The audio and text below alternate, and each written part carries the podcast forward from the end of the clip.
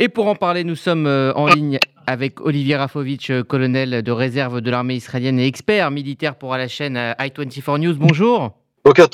Merci d'être avec nous.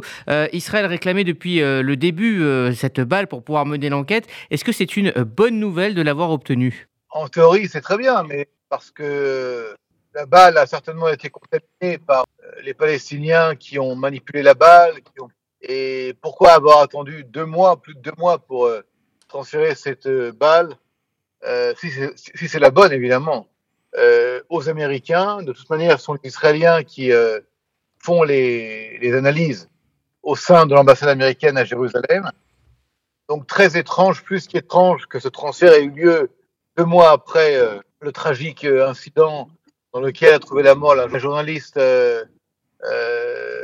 Shirin Abu Akla. Euh, on va quand même attendre les résultats de l'analyse, mais euh, c'est plus que probable que la scène de entre guillemets de, de crime, s'il y a eu euh, crime, euh, n'ait pas été contaminée par les Palestiniens, évidemment. Alors, euh, pour être euh, clair, hein, vous doutez euh, évidemment de l'origine de la balle, de sa traçabilité, c'est bien ça?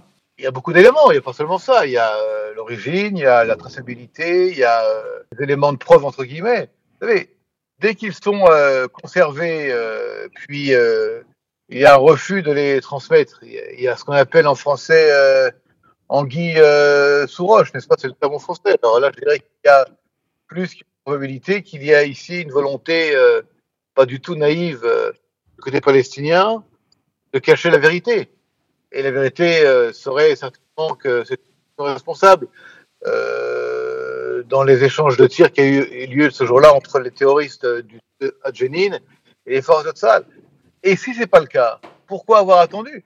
Si vraiment ils étaient sûrs de leur, de leur, de leur fait, pourquoi ne pas transmettre la, la balle puisqu'ils ont dès le début Israël? Donc, Donc si je vous suis bien, on n'aura pas la vérité sur cette affaire. Peut-être, peut-être pas, mais en tout cas, ce n'est pas euh, une affaire qui peut être tranchée par le simple fait que cette balle ait été aujourd'hui euh, euh, transmise, euh, encore une fois, deux mois après les faits, deux mois, euh, Rudy. Mm. Fois, on ne parle pas ici d'une chose compliquée à transmettre. Pourquoi la peur, l'angoisse de transmettre cette balle? Oui, effectivement.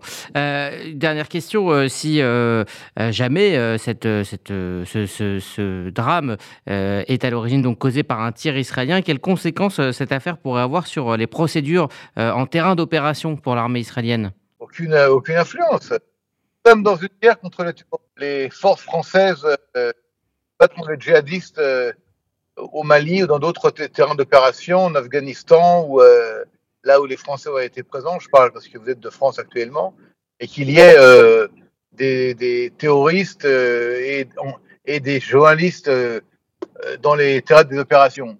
malheureusement, je crois que chaque année tombe sous, sous les balles de, combats entre forces régulières et terroristes, euh, une trentaine, une quarantaine euh, d'hommes et de femmes qui font leur travail, un travail exceptionnellement important pour euh, l'information.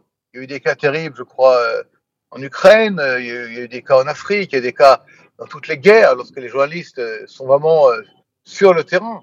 Et est-ce que les armées changent Si les journalistes sont bien signalés, évidemment, au contraire, il faut tout faire pour les protéger.